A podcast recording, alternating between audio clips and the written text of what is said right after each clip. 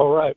Welcome to quarter four, day 29 of our year long study of the New Testament. Today we're looking at John chapter 7. And it highlights a lot of the questions that the uh, Jewish leaders had about Jesus when he started preaching and performing a lot of miracles. I'll go ahead and read verses 31 through 43, and we can. Uh, discuss that. Many among the crowds at the temple believed in him. After all, they said, Would you expect the Messiah to do more miraculous signs than this man has done? When the Pharisees heard that the crowds were whispering such things, they and the leading priests sent temple guards to arrest Jesus. But Jesus told them, I will be with you only a little longer. Then I will return to the one who sent me. You will search for me, but not find me, and you cannot go where I am going. The Jewish leaders were puzzled by this statement. Where is he planning to go? They asked. Is he thinking of leaving the country and going to the Jews and other lands? Maybe he will even teach the Greeks.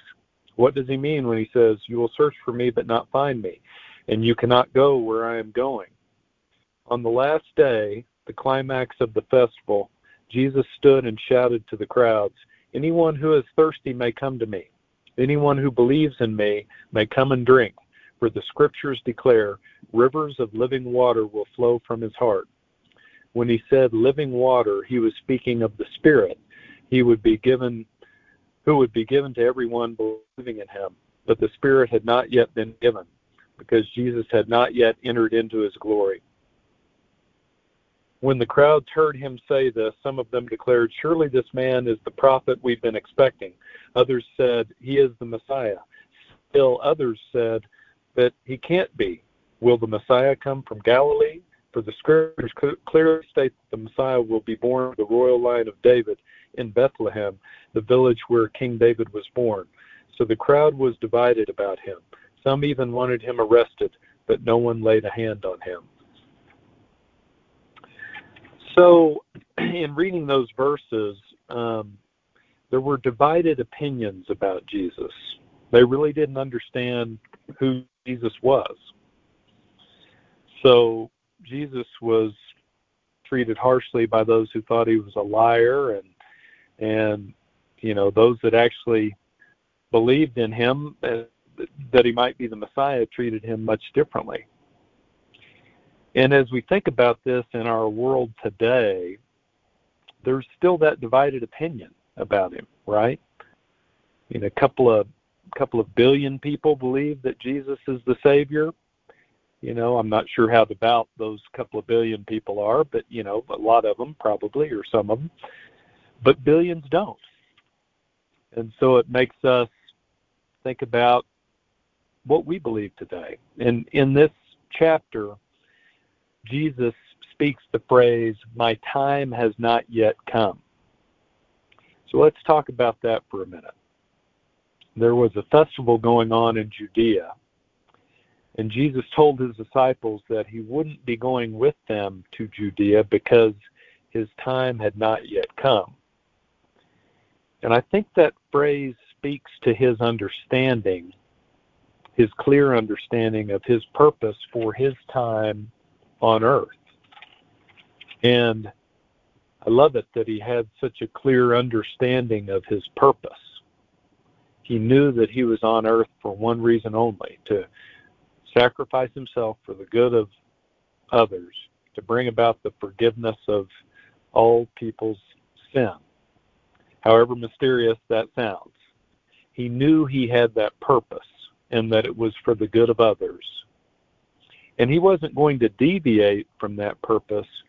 Um, you know, even if his disciples wanted him to go and with them, and he wasn't going to deviate from what he knew he was called to do. He was going to do what his Father in heaven asked him to do. And I think this chapter illustrates um, the fact that a lot of people couldn't really understand Jesus' purpose. They didn't really see him for who he said he was. And it's the same in our world today, right? I mean, not all of us see and understand Jesus to be the Savior. So, how does that affect our belief? You know, how can we believe? What makes us believers?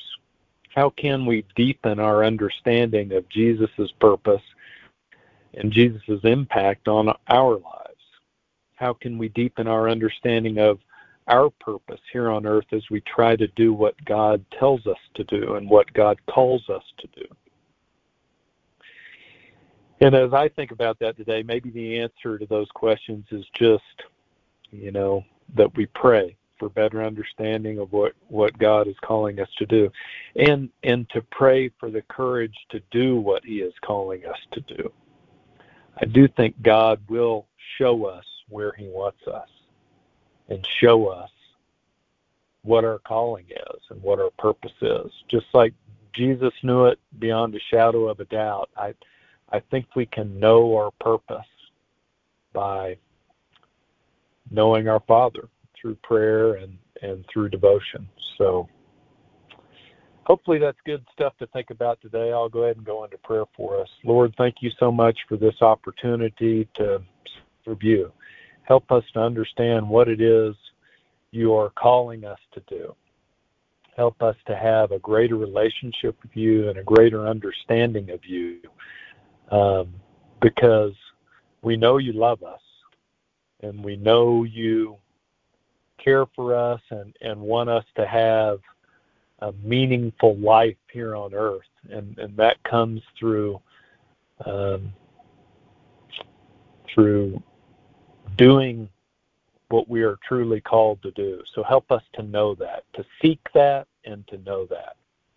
Thank you for loving us better than anyone can and uh, help us to spread that love to others. It's in Jesus' name we pray. Amen. Have a great day.